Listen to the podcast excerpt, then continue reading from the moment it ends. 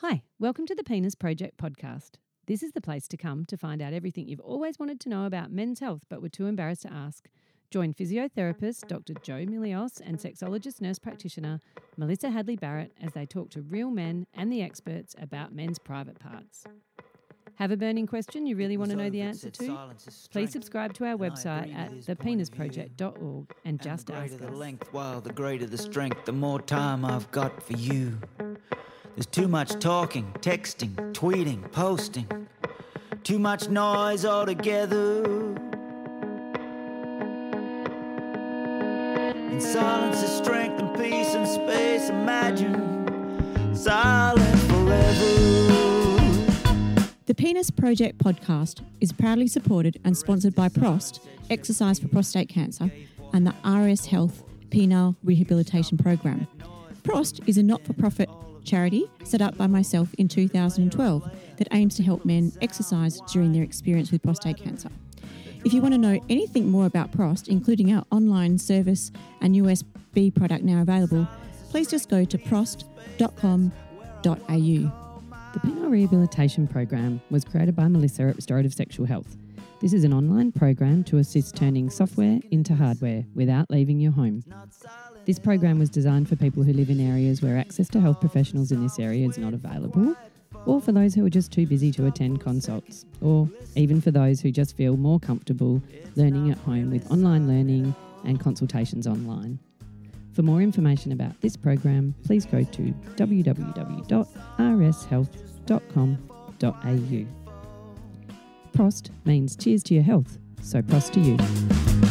November 11, 11 a.m. 60 seconds, kids watch on the wall.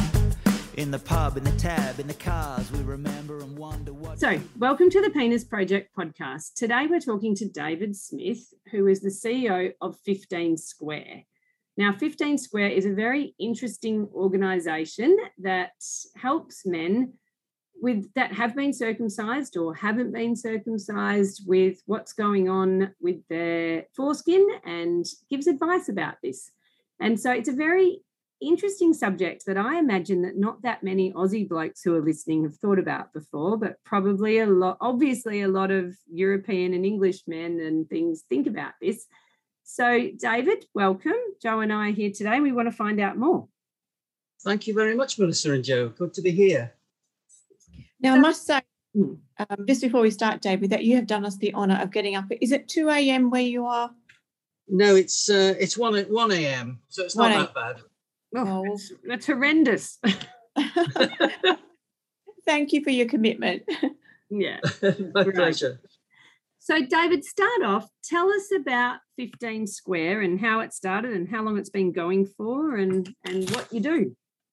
Right. Well, 15 Square was started in October 1994, and um, there was a book published in the States called The Joy of Uncircumcising, and it was written by a psychologist called Jim Bigelow. And there was a doctor in the UK, Dr. John Warren, who himself had felt very damaged by circumcision. He um, ordered the book. It was reviewed in one of our papers, I believe, and found it so interesting that he jumped on a plane and went over to America and met all the people in America who were uh, at that time working in this subject. And when he uh, when he got back, he put a a letter in the uh, I think it was the Independent, and he said that he thought there was a need for an organisation in the UK, and if anybody was interested, would they contact him? I contacted him, and the end result was that on that day in October 1994, I think it was the 19th of October, 19 of us met in a flat in London. And not one of the people there had ever spoken to anybody before about the issues they had uh, concerning circumcision.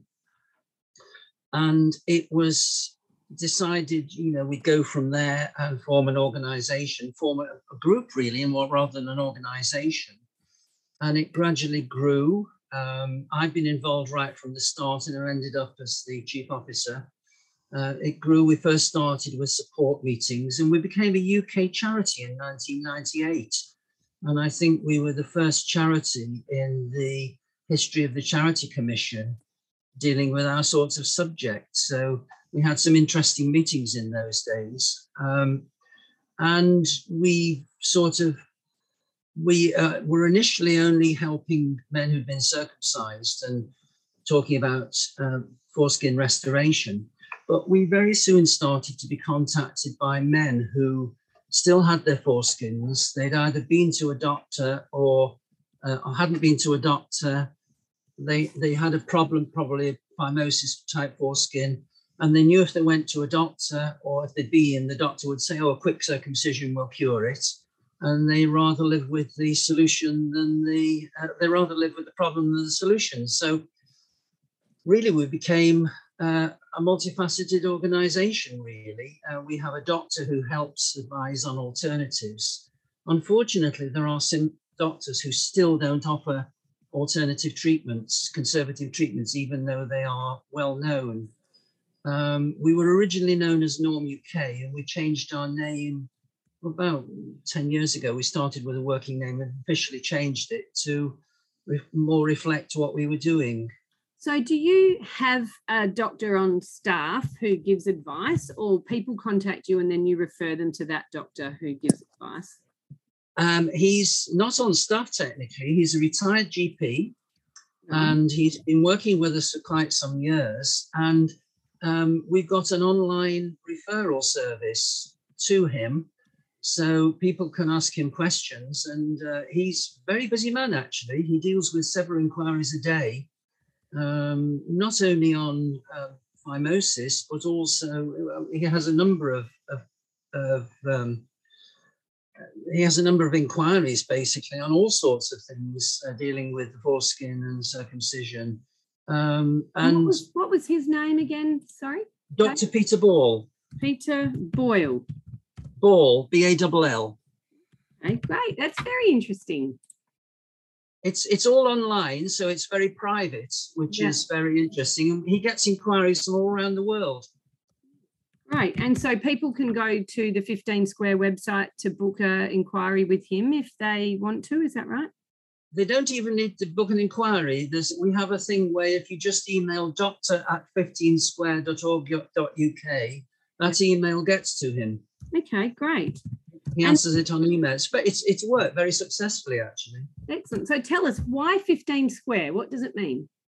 15 square is the approximate um, area in square inches of uh, tissue that a man loses to circumcision. It's the equivalent of, well, in the UK, a five or 10 pound note.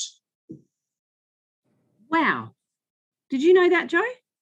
No, I didn't. I I was about to ask the same question. I was very curious, but that's that's a real lot of tissue when you're thinking about taking it from an infant as well in most historical yeah. situations. Yeah.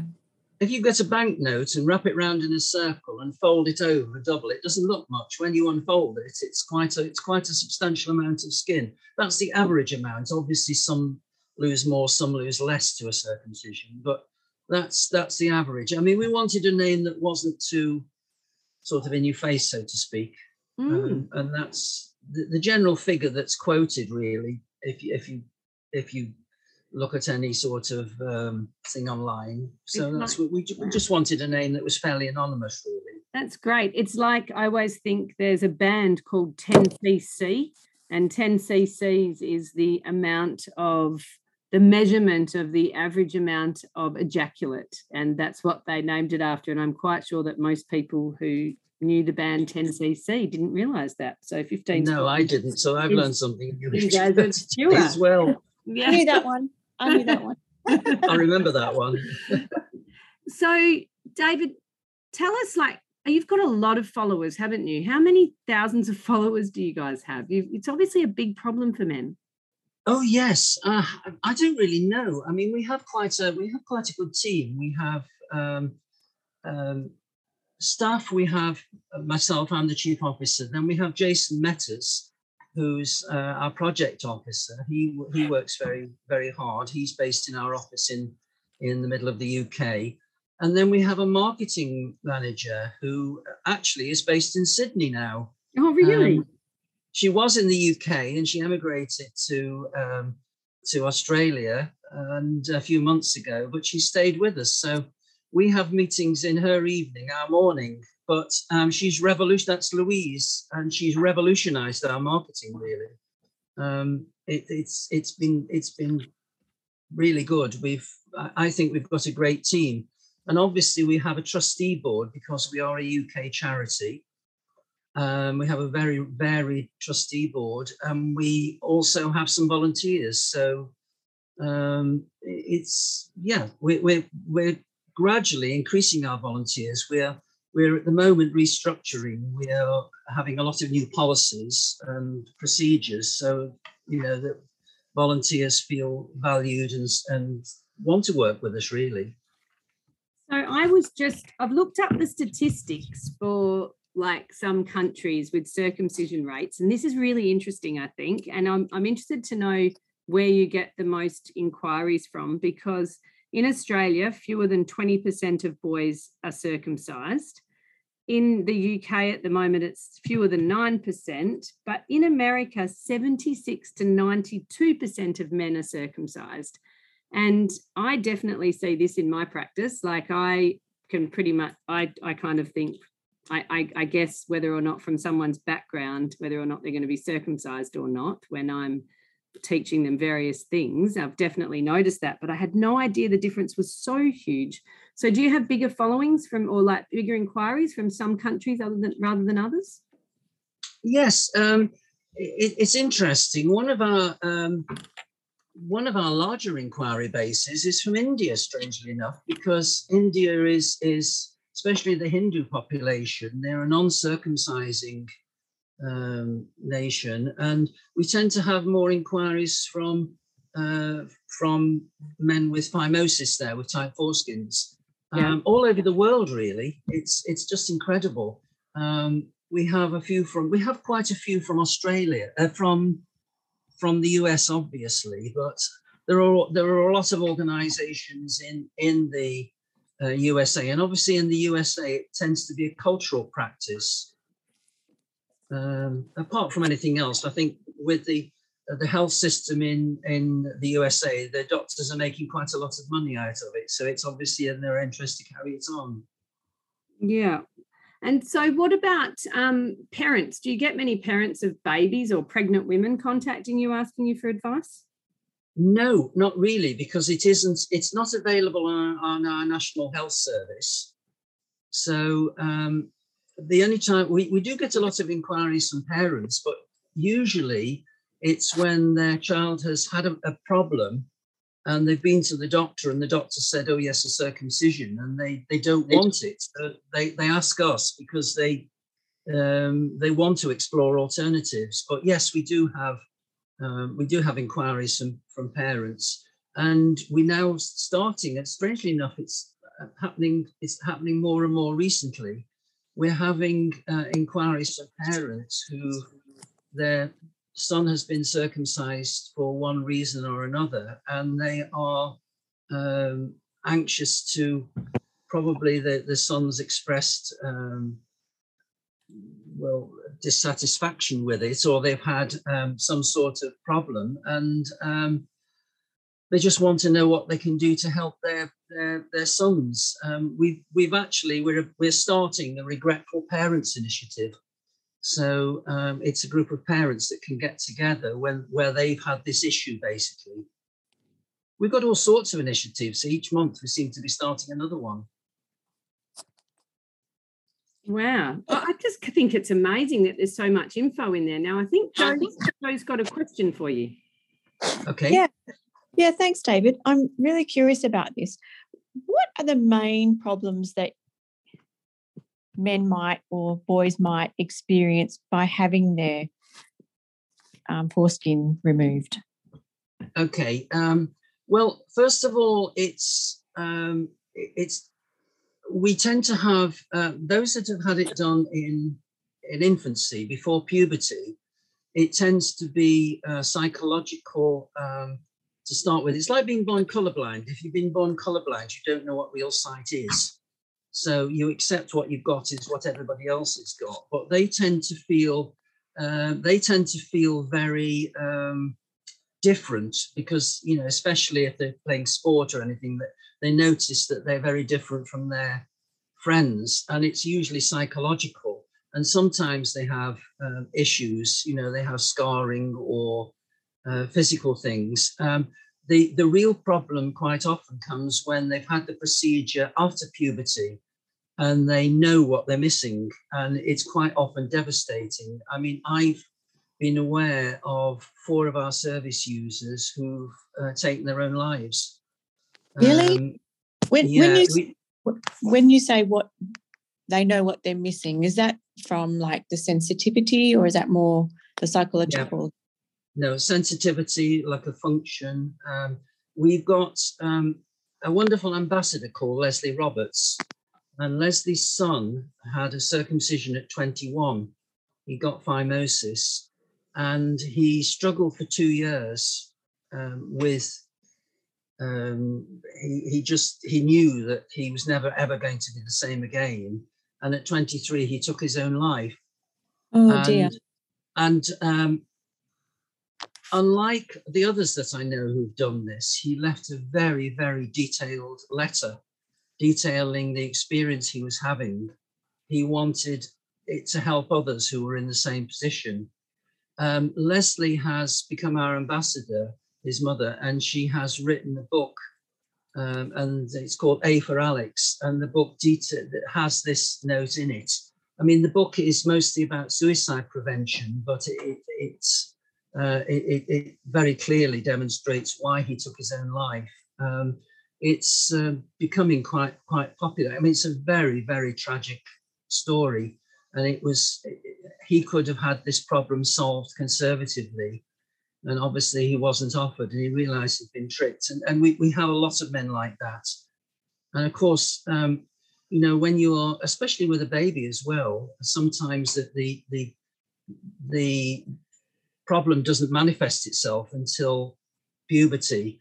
You know, when you are taking tissue off a, of a, a tiny baby's penis, you know, sometimes when that baby reaches adulthood, they don't even have enough skin to um, to have a comfortable erection. So there's all sorts of queries we have. It's it's so varied, and I think I'm never going to have a worse one. And, I, and sometimes I see one. It's you know, I'm fairly unshockable now. I find, in my experience, often the guys will come in with like um, quite bad lichen or they'll have phimosis, which is, as you know, but just for our listeners, inflammation of the foreskin. And they've left it for too long because they've just been too embarrassed to ask their GP about it.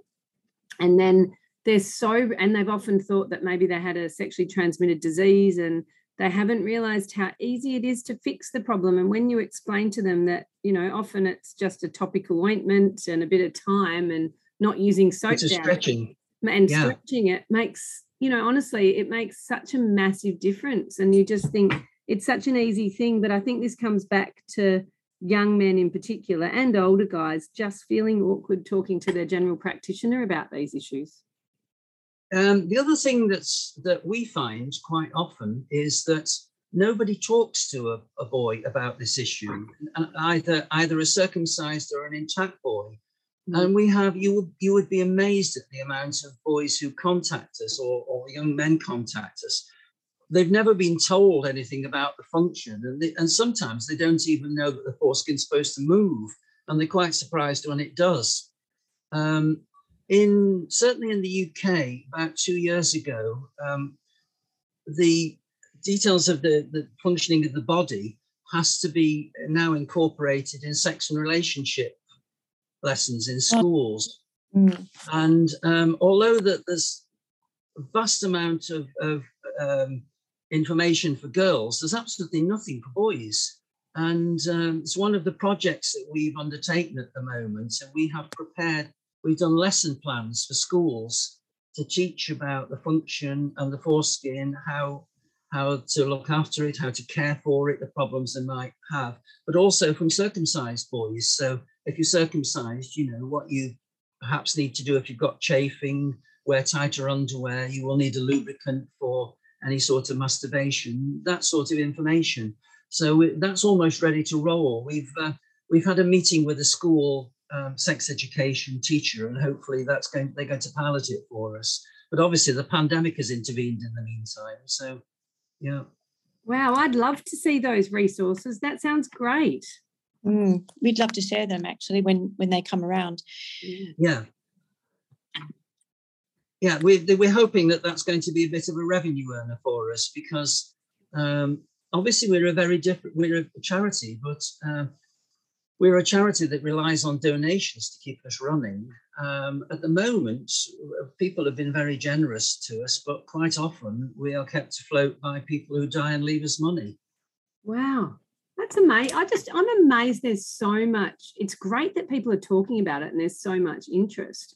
And so, what do you think? I, I, had a look at your at the information on like why men are circumcised in history, and I thought that was quite entertaining actually. So, in the 1800s, they thought it cured nocturnal emissions, which in oh, yes. terms is wet dreams, um, to prevent sexually transmitted diseases. And they'd actually thought that way back, like way as as recent as the 90s, and that's been proven to not be correct. Um, and also to stop masturbation, which is hilarious because we all know a man who has been circumcised that still masturbates. And I'm quite sure there's a lot of them going to listen to this episode. And it was even touted as a cure for bedwetting. So it's quite fascinating. Oh, and then and in 1914, someone thought it was going to cure tuberculosis if you were circumcised. So, what's the main reason people are circumcised nowadays? Well, in history, I mean, apart from what you've just quoted, um, we always say that circumcision is the cure. It's only the disease that changes. Um, you can be you can be sure that, uh, that when there's a new disease, somebody's somebody's going to do some research to prove circumcision either cures it or prevents it. Um, so what you you just said, what are the main things nowadays? Yeah. So um, what's the main reason that people would be, in your experience, like people who call you and for support? what's the main reason they would have been recommended to have circumcision in this day and age? Um, well, there's two main there's two main things. Obviously, for a religious reason, um, they, you know, and, and we we have quite a few men who've been circumcised as a religious ritual who are quite um, quite upset about it. But um, I think phimosis, that you know, tight foreskin, I think that's our biggest uh, inquiry database. And um, that is, as you say, very easily cured. But unfortunately, quite a lot of doctors still use it as the first course of treatment. Yeah. Yeah, so, I think. And I the think... other, the other thing, sorry, the other thing that's growing, we have quite a lot of, of guys who have BXO lichen sclerosis. It's um, that's quite a nasty disease. It is. Um, it's it's um, where the, the foreskin goes very leathery and scarred and and cracks, and and and um, it can affect women as well. Um, and it that is the treatment for that. It could be a very potent topical steroid, um, but it it is quite often leads to a circumcision because the tissue, it, you know, if it's not stopped, it will go up the urethra. Interesting in women, it's cured by topical steroids um, more often than not, but in men, uh, I think they, they just reach for the scalpel first. But um, I think there's more research that needs to go into that. It's quite, um, it is quite a nasty disease, basically. Yeah, I've actually seen a lot of that in women. I have seen it only twice in men, which is interesting, but a lot yeah. of times in in women.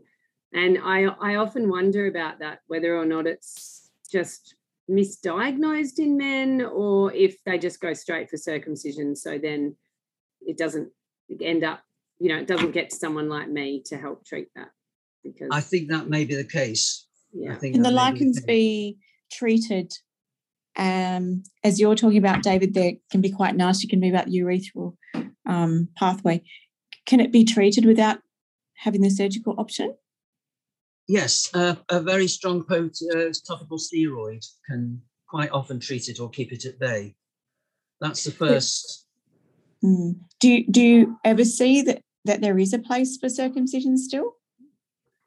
Um, I think in extreme cases like like that it's it's like any other part of the body it should only be used as a, you know when it cannot be repaired basically when it's damaged beyond repair. Um, yes, there are um, there are a few cases when it is absolutely necessary, but I mean it's like it's like any other uh, disease or or or any defect. Basically, it's only if it can't be cured.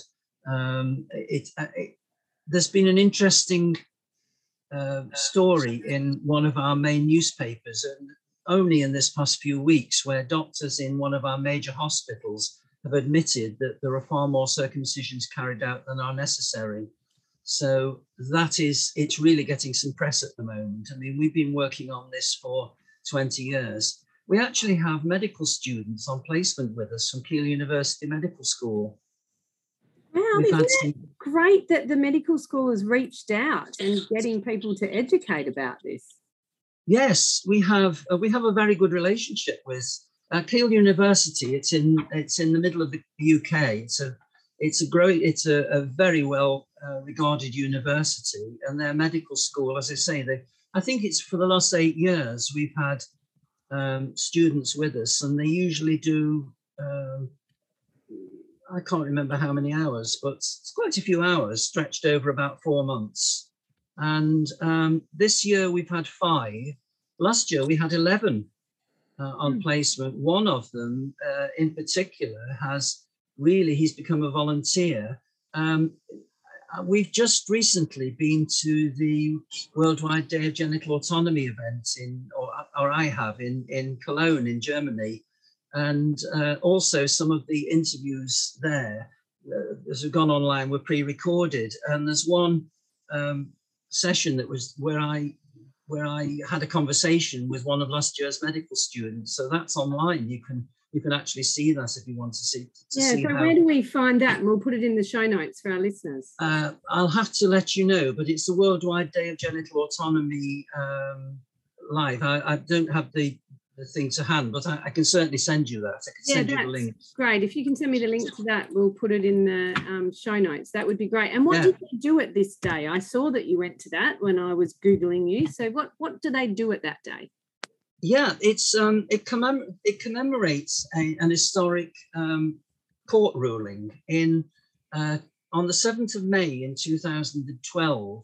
Uh, a, um, a, court in Cologne in Germany were were faced with the case of a um, a doctor who'd circumcised a boy. I think he was four years old, and he nearly bled to death. And it was a non-therapeutic circumcision and the legality was it, it, had to come up to see if this was legal and the ruling was no it wasn't legal but they would um, they would have to you know they wouldn't prosecute going forward but um, um, so uh, no they would prosecute going forward but they wouldn't prosecute things that had happened in the past so you can imagine that it, it changed medical certainly in europe germany and europe it changed it overnight and they stopped doing circumcisions in uh, non-therapeutic ones in, in a lot of European hospitals. Unfortunately, it was reversed or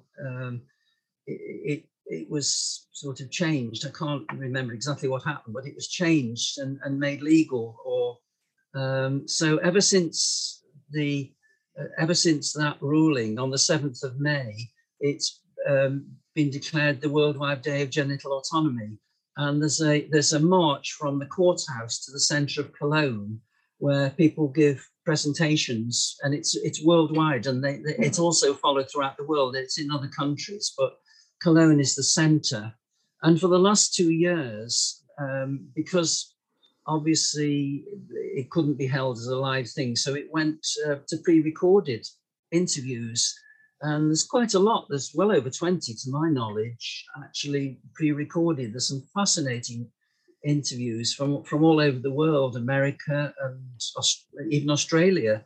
The Darbon Institute in Australia, I, I noticed I've been looking at their um, interview today. So that's quite fascinating. So there's a lot of information there. I'll certainly send you the link. Yeah, that'd be great. Well, definitely, I think some of our listeners might be interested in that. So you, yeah. we have actually spoken to a guy um, a while back who actually told us about you, and he does. Um, he's been doing restoration of his foreskin because he was circumcised yeah. as a child. And do you guys like help people that or that want to do that? We do, yes. We have a uh, a restoration DVD. Um, our, our doctor, Dr. Peter Ball, was circumcised in infancy. I've talked about him earlier, and he actually fully restored his foreskin uh, so well that he fooled uh, one of his colleagues into thinking he was intact. Wow, that's um, amazing. Um, it's a very long procedure. Um, I did listen. I, I, know that the the Kevin who you interviewed, I know him well. Um, but yes, it's um, it, you have to be very um, dedicated to do it. Unfortunately, some men just can't restore because they've either lost too much tissue or they've got a lot of scarring. Um, but uh, yes, it, it's. I mean, you can never restore you the, the nerve endings you've lost. You can never actually restore but um, you get quite a lot of sensation back just merely by having coverage of the glands. So yeah. a lot of men who do it, A, they want to look normal, and um, but B, by having coverage of the glands, they regain some of the sensation. Un- unfortunately, it's um, it just highlights to them sometimes what they've lost. Um, one of the other areas we're going into is the psychological damage. Um, I think that the that's an area that's never been explored in in in in depth, and uh, it's an area that we're really starting to make some progress with. We've formed a um, relationship with a suicide prevention charity, and um, and counselling and psychotherapy, and um, we it's an area we've actually done um, with a psychology student. He's he's led it. Well, he's, he's studying studying his doctorate, and we've actually done a literature. He's done a literature review of some of the psychological reports of the psychological damage, and there's very little work done on that. Um, we we've been in touch with the psychology department at Keele University, and they're offering placements for psychology students to be with us. So as well as medical students, we may be having um, psychology students. So that's an area we really want to go into because that is that is a, a, a some the psychological damage is something that's really not recognized. Um, the physical damage is getting there, but you know, that's as I say, that's an area we really want to make progress with. Yeah, Right. So, and so, what will the students do? Will they talk to people about it, or will they, um, like, just learn experience so that they are equipped with this when they start practicing? Yeah, we've we've got um, a lot of um, information now. What the, the problem with uh, circumcised men is that they've never been allowed to speak about this. If they have, they've been ridiculed. Um, certainly in the early days when we started, you know, if there was ever an interview, quite often we people were mocked. Uh, you know, they were really laughed at or or, or, or ridiculed, and um, so yeah. Um, but what we we're noticing now that men are now speaking out and telling their stories. So we've got we started a, a, a project where we encourage men to write in with their stories. And it's there again, it's stories at 15square.org.uk. And I think Jason, my colleague, has been working on this. And I think we have five volumes now of stories.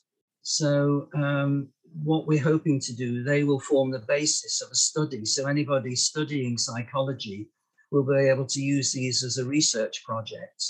And hopefully, we want some um, we want some some good research material from this. We we are waiting for um, we are waiting for a paper. We've we've actually got a paper that's been produced, and we're waiting for that to be published. So we're hoping what once that's done, that we will um, we will then be able to make some more progress on that. I mean, the interesting thing is that men, you were saying that they're reluctant to speak to a doctor, but they're also reluctant to speak to the professionals in counselling because quite often they, they, just don't know how to deal with the specific damage. I mean, it breaks every rule in the book, basically. Yeah, I think in general, it's just much harder for men to talk about their genitals than it is for women. And that might be a gross generalization, but it seems that, you know, women chat about these things more freely with their mates than guys do, I think. It's amazing how many women actually contact us because their partners won't speak about it. So they will speak on their behalf. We have that quite frequently. Mm they know they've got a problem and they won't say anything to anybody. So yeah. Um, I was just going to say, David, that a lot of the cases may also be the fact that, like here in Australia, it was like the done thing through the 60s and 70s for um, boys to be circumcised. And so we now have the opposite attitude where we only do circumcision based on medical grounds in um, infancy, for example. So you've got fathers who are not the same as their son, so they don't have the lived experience of the same um, loss, I guess, or um, even physically and therefore psychologically. We both Melissa and I commented before coming on that we we made the decision to ensure that our sons look like their mates rather than their their father. So that conversation from one generation to the next might not be happening. Mm, yeah. Yes, it's um, it, it's it's quite different. Sometimes a circumcised man has a, a, a problem. You know, they, they, know their son's got something they, they haven't. It's um, mm. we've had that several times where the man, so the men say it's um, you know, there's no way they'd ever do that to their sons. Yeah, but, so, but sometimes you get some who are so damaged they feel that they have to do it, and that, that's where it gets quite difficult sometimes. So we know that prevention is better than cure. So for for um, people who are listening to our podcast, what I'd like to do is just talk about how to best care for the foreskin as yeah. a general um, guideline. So I know you're producing those resources at the moment, but you know if we have mothers listening as well, what sort of education should we be giving? And could you explain explain how to stretch the skin yourself? Yeah. Um, well, first of all, don't if, it, if it's not ready to retract, don't retract it. Um, the only person should, who should ever retract foreskin is the boy himself, and um, it, it's it's interesting because um, the foreskin was studied in 1949 by Douglas Gairdner, and um, he was um, wondering why there were so many circumcisions carried out. And he studied boys up to the age of three, and there was quite a percentage of them who were with non-retractile foreskins. Okay. And he said that that was perfectly natural and it shouldn't mm. be hmm. touched. So from 1949, they took it as if it were the the general thing was if it's not retractable by if it's not retractable after three, then probably it should be circumcised. But there've oh. been more reports following that and now um, there's still a proportion of boys who cannot retract. There's still adhesions until 17. So that is perfectly normal. Um, and it should be taught that don't force it. If it won't retract, don't force it. We'll go when it's ready. Um, the other thing to do is to never get soap um, in that area. Only wash, you know, certainly for a, a young boy, only wash what's seen uh, if it won't retract, but don't use soap in that area. Soap can cause infection. Um, our, one of our team um, has a theory that um, there's a, a, chemical in a lot of soaps and especially shower gels called sodium lauryl sulfate. And uh, that can be a skin irritant. And right. he's wondering, you know, there's an increased, especially teenage boys, they use shower gel as though it's going out of fashion and um, and and sometimes that can you know that can cause an infection. Um, with tight foreskins, there's there's um, there's quite a um, there's quite a, a, a good story about that um, because um, it's a lot of uh, the, the. There was a, a, French guy called Beaugé, and he did a study on boys with with tight foreskins, and what he usually said to them was, How do you masturbate? And um, he found the ones with the tight foreskins didn't use their foreskin as a masturbatory assistant. So he said, "Well, you know, you can either have a you can either have a circumcision, or just masturbate using your foreskin. It's entirely up to you. Uh. Use it, stretch it." Um, so, I mean, that's um, I think that's a very good French tip, really. Um, so, so what about if you, you can either have surgery or do it the fun way? Yeah, yeah. So, but what happens? I actually saw a young man like this last week. So he doesn't have any skin condition on his foreskin. It's just a tight foreskin, and he's never been able to retract it. And he's in his mid twenties. So, yeah. what would you, you and Dr. Ball, recommend from that aspect? Because it's actually quite painful for him to have an erection because it's so tight. Yeah. Um, but he can't retract it, and there's no kind of obvious pathophysiology there. It's just the way it is. So, what, yeah. what would recommendation in a situation like that be? Well, when, when people contact us, we, we have two booklets, and the first is Alternative to Circumcision. So that describes all the um, things that you can do to solve the problem yourself.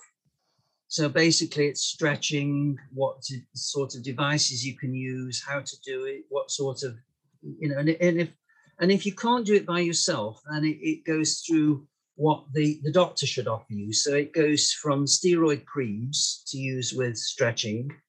And um, if a surgical intervention is necessary, then uh, there's, a, there's, a, there's a, an operation called a preputioplasty.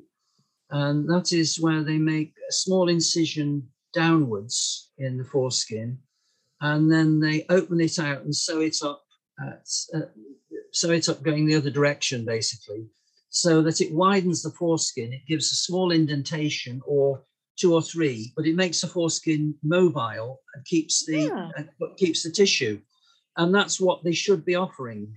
So it goes through it goes through those procedures, and then we also have another book uh, that's called Clinical Guidelines, and the clinical guidelines explain that's the medical thing, and it's what doctors should follow. It's the steps doctors should follow. So we say to them, try and solve the problem yourself. If you can't, this is what the doctor should offer you. And if the doctor's not offering you, give him the booklet because this is what he should be following. So is the booklet available online or do they have to get that posted to them? No, it's a PDF. Yeah. Right. If anybody inquires, yeah. uh, if, if, anybody inquires, then they can be sent that uh, those booklets. Um, yeah, um, they're, they're in, everything is in PDF version now. Right. Okay. So what are they sent them electronically? Excellent. Yep. Sorry. Go on, Jo. Yeah. Oh, just what are the names again of the two booklets? uh, alternatives to circumcision, and clinical guidelines for the treatment of phimosis. Okay, that's terrific. And the name of that operation? Um, preputioplasty. You better Preputio- spell that. I've just tried to Google that. I've never heard of it before. How do I spell that? Prepu- uh, P R E P. Oh, you, have got me now. It, it is early in the morning here. P R E P U T I O P L A S T Y. It's it's it's not as well known as it should be. It just takes slightly more. Obviously, if they're doing a circumcision, it's a quick whip around with a knife and it's off. Preputio is is preputioplasty is slightly more specialist, but it's what should be offered. It's a it's a less damaging thing. I mean, they're left with sort of small indentations in the foreskin, but with a bit of stretching, they can they can stretch those out and make make have a perfectly normal foreskin. Oh God, it's making me think of sewing. And when you sew, you need to do this to get a smaller bit to fit into the neck of something. Anyway, that's what I'm thinking. You kind yeah, of I was... snip it like that and it does it. yeah. is this, I'm surprised you haven't heard of preputioplasty. A lot of people haven't, but it, it, it really is what should be offered. We'll have to ask our urologists that we work with if they're offering this, Melissa, because. Oh, exactly. I'm just putting this in and I'm going to find out that answer today. I'm going to send that to a few people that deal with it. Cause that's, yeah, that's great. Please let me know. That would be interesting. Yeah. Yeah, I will. Because I've actually been getting sent a few referrals from urologists. I think our urologists here are pretty forward thinking because I've been getting a lot of referrals from urologists saying, they've been referred someone with a tight foreskin and can they they send them to me for like um, conservative measures and then just say only yeah. send them back if that doesn't help. So i think they're quite forward thinking our lot over here. Yeah. You know what? Um, just as an aside i've actually had two guys come to me and with tight foreskins and have been um, basically put on wait lists in public hospitals for um, the circumcisions. But they've basically had such pain and, and painful sex and then all day lingering pain that um, they contacted me to get receive my therapeutic ultrasound um, protocol that I use for Peyronie's disease. And okay. remarkably, the ultrasound helped um, just soften up the tissue enough for them to stretch it and be more comfortable. Um, one went ahead and had the circumcision, the other one didn't need to. So um, there's just another um, interesting interesting aside. That is interesting. Yeah, the more study, it really is. I mean, some of the things that Peter Ball deals with are incredible. You know, you, um, there's far more research needs to go into this. I mean, they've, they've been too happy to to um, to go in with the knife first of all. Um, obviously, it's quicker and it's cheaper, but that doesn't. That's no consolation to the person who's living without the foreskin. No, and I think the other thing is like the other thing that I think would be interesting to try with that is do you know of anyone trying radio frequency waves for healing of lichen on foreskins? No, but that is uh, just because that is, hmm. the reason yeah, I ask that is that something that is because there's a machine called a ThermiVa, which was actually made. They use it for like um, skin rejuvenation for aging, but also for vaginal rejuvenation and vaginal atrophy. And I've got one of these machines, and we've found that um, some of the research says that it does well with lichen sclerosis. And so I've tried it on a couple of women with that, and it hasn't cured it, but it's certainly reduced some of the inflammation along with using the steroid cream. Um, it seems to have improved the results. And so it's just making me wonder how yeah, radio frequency would go on that exact sort of situation. Hmm. That's, I mean, that's, incredible. I'm I'm going to uh, I'm going to get Peter Ball onto that. Yeah, I'll give, uh, send you some information about it so that you can. That would be wonderful. Thank yeah. you. Yeah, I'll do that. I'll send you that, David. The technology around the genital area, so you know, there's no reason why. I mean, that's pretty much everything I've done as a physiotherapist now working in men. I've translated what we've done for women and applied it to men and just, you know, kind of um, tweaked it along the way. So you just very good. You'll just find that there's these gaps because because there hasn't been people working in the field who've had the opportunity to cross things over. Yeah. Yeah. That's that's fascinating. You know, I mean, we're we're we're learning all the time as well. Um, you know, it's it's um, yeah. Um, that that is incredible. That could save a that could save a lot. But it is it. I, we do have a quite a few lichen sclerosis inquiries. So yeah, hmm. thank All you. Right, well, look, I'll look that up and I'll send you the info that I have just on the women's stuff. So it'd be interesting to look into that. Yeah. Okay. Yeah. Thank you. Is there anything else we haven't asked you today that you would like to share with our listeners? Um, yes, um, I, I, would like to say that uh, I've just done a um, suicide, a, uh, a, mental health first aid course, and um, they're talking about uh, a lot of issues. And one of the things we, we do run uh, support meetings, and it's we, we run a, a series of meetings online through Zoom, and they're called Together Not Alone, and they give men the opportunity to network so they can discuss their issues with others. And they, they, they're proving quite popular. And strangely enough, they are not limited to the UK. We, we, we have, um, at the last one, we had one from Australia, three from America, two from Switzerland. Wow. So it's it's amazing. They, they usually last about two hours and they're just open meetings. And it just gives just gives guys to say what's on their mind and apparently on this mental health first aid course, they, they said that this was probably one of the best therapies we could be offering. Uh, because we can't offer we can't offer counselling because none of us train for it, and um, very often, as I say, to, to get somebody who's experienced in this is, is is very difficult. But certainly, I think a lot of men benefit from that. So yes, um, we're a membership charity. It doesn't cost a lot to to join us, and we um, that's one of our uh, means of income. But yeah, it, it, it does it does help a lot of men. So uh, certainly, if, if I, I would say that's one of the services we offer, as well as the doctor consultation. Yeah, that's great. And so, if people want to join in with those, what do they do? Um, it's a very easy um, thing. You just sign up via our website. It costs thirty pounds a year, which is not a lot. I don't know what that translates into Australian dollars, but it's um, thirty pounds a year. It's three pounds a month, which um, is the price of a cup of coffee.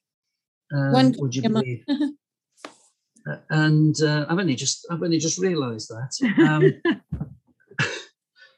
and um, yeah, but also as well as as being um, as well as as sort of being able to attend meetings, it does it means that we update them regularly. We send regular updates on various things that are happening, news, and all sorts of things. And we also run events. We, we've run conferences in the past. We're looking at running a, an online conference in the near future, actually.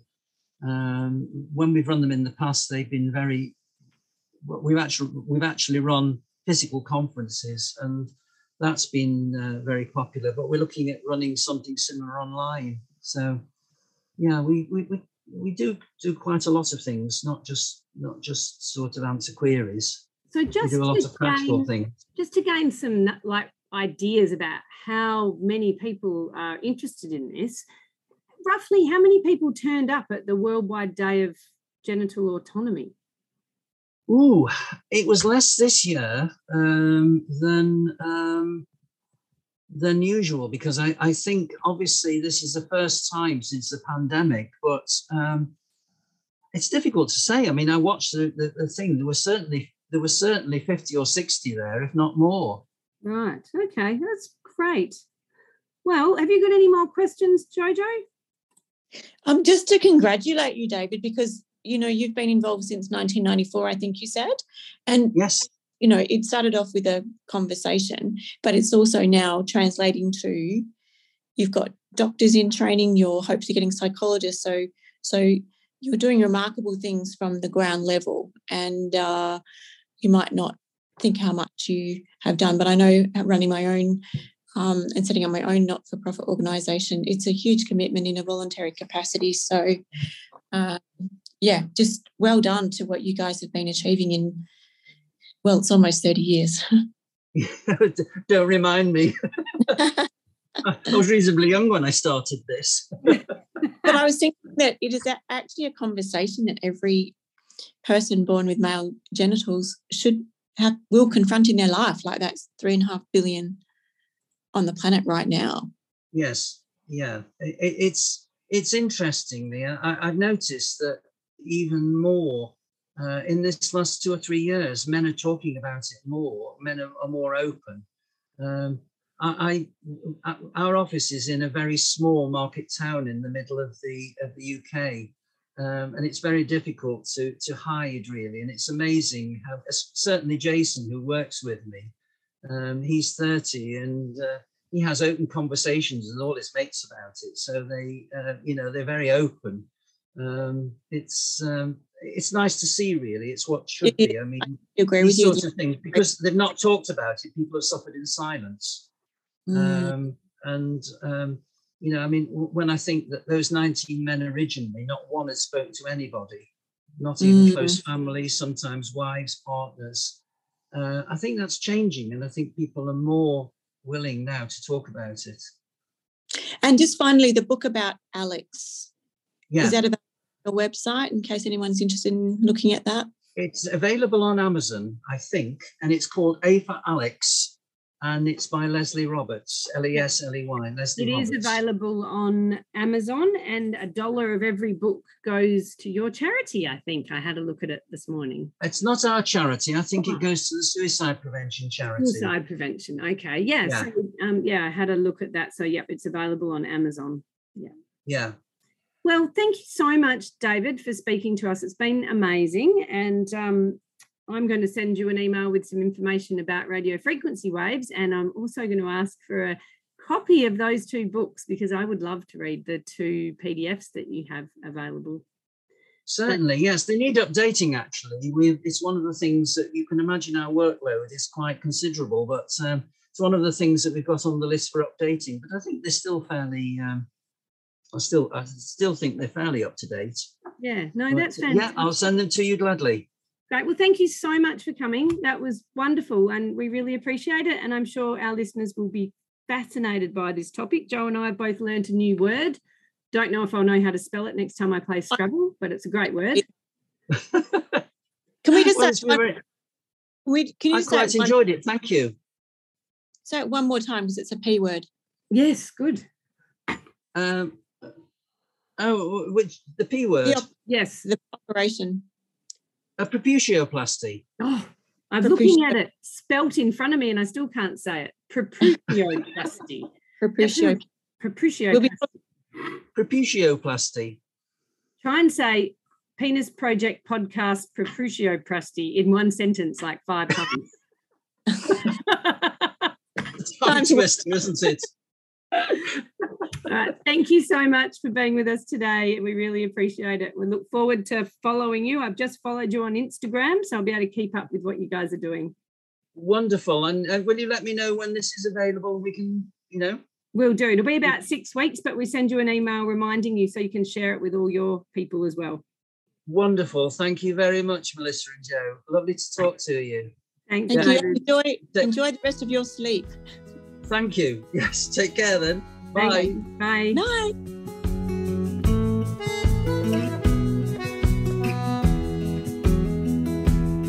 I'm gonna tell you about a boy who lives inside me. He's been there all of my life. Hi, this is Dr. Jo. Thank you so much for listening to our podcast. We're getting so many emails, so many questions, and so much feedback. And Melissa and I are absolutely thrilled about this. What we'd really love you to do, though, is to share our podcast with anyone you think might benefit, including any man in your life. Simply download using your favourite podcast app or subscribe to the penisproject.org. You'll get a weekly email and new releases, and this helps our podcast get more people. And if you write a review and subscribe as well, well, we'll get known more widely across the globe. Meanwhile, let's keep the conversation going. Women, just a mystery to me. I've got a boy of my own now. It fills me with pride to see him growing so fast into a man.